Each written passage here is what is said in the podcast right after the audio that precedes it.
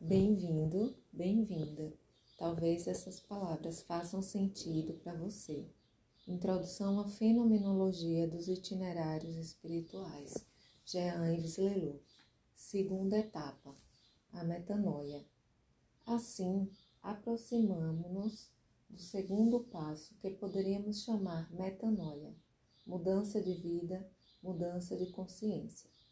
Nesta segunda etapa, procuramos alguém que possa esclarecer o que acaba de nos acontecer, porque podemos nos perguntar com lucidez se não estamos sonhando, se o que nos ocorreu não é uma fantasia, se não nos contamos histórias.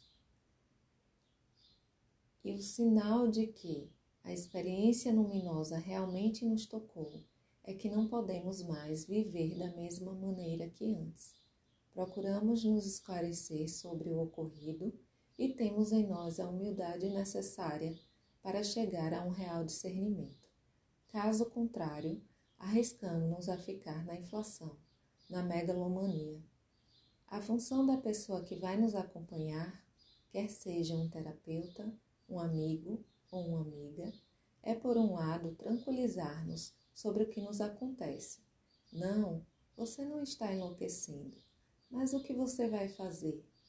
O que você vai fazer desta experiência? Nesse momento, aquele que nos acompanha deve ser também um guia espiritual, que não somente escuta, compreende interpreta, mas também nos dá diferentes meios, exercícios e práticas que vão nos permitir retornar o contato com esta experiência inesperada integrá-la em nossa experiência.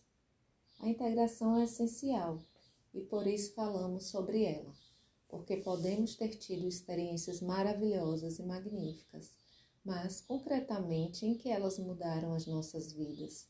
O que mudou em nossa vida cotidiana? Dessa maneira, podemos ter necessidade de uma prática, de um método em nosso itinerário. A palavra método deriva do grego métodos, onde odos quer dizer caminho como reencontrar o caminho para o nosso próprio centro. Portanto, se temos a sorte de encontrar um terapeuta, um amigo ou um guia, homem ou mulher, esta prática vai começar a dar frutos.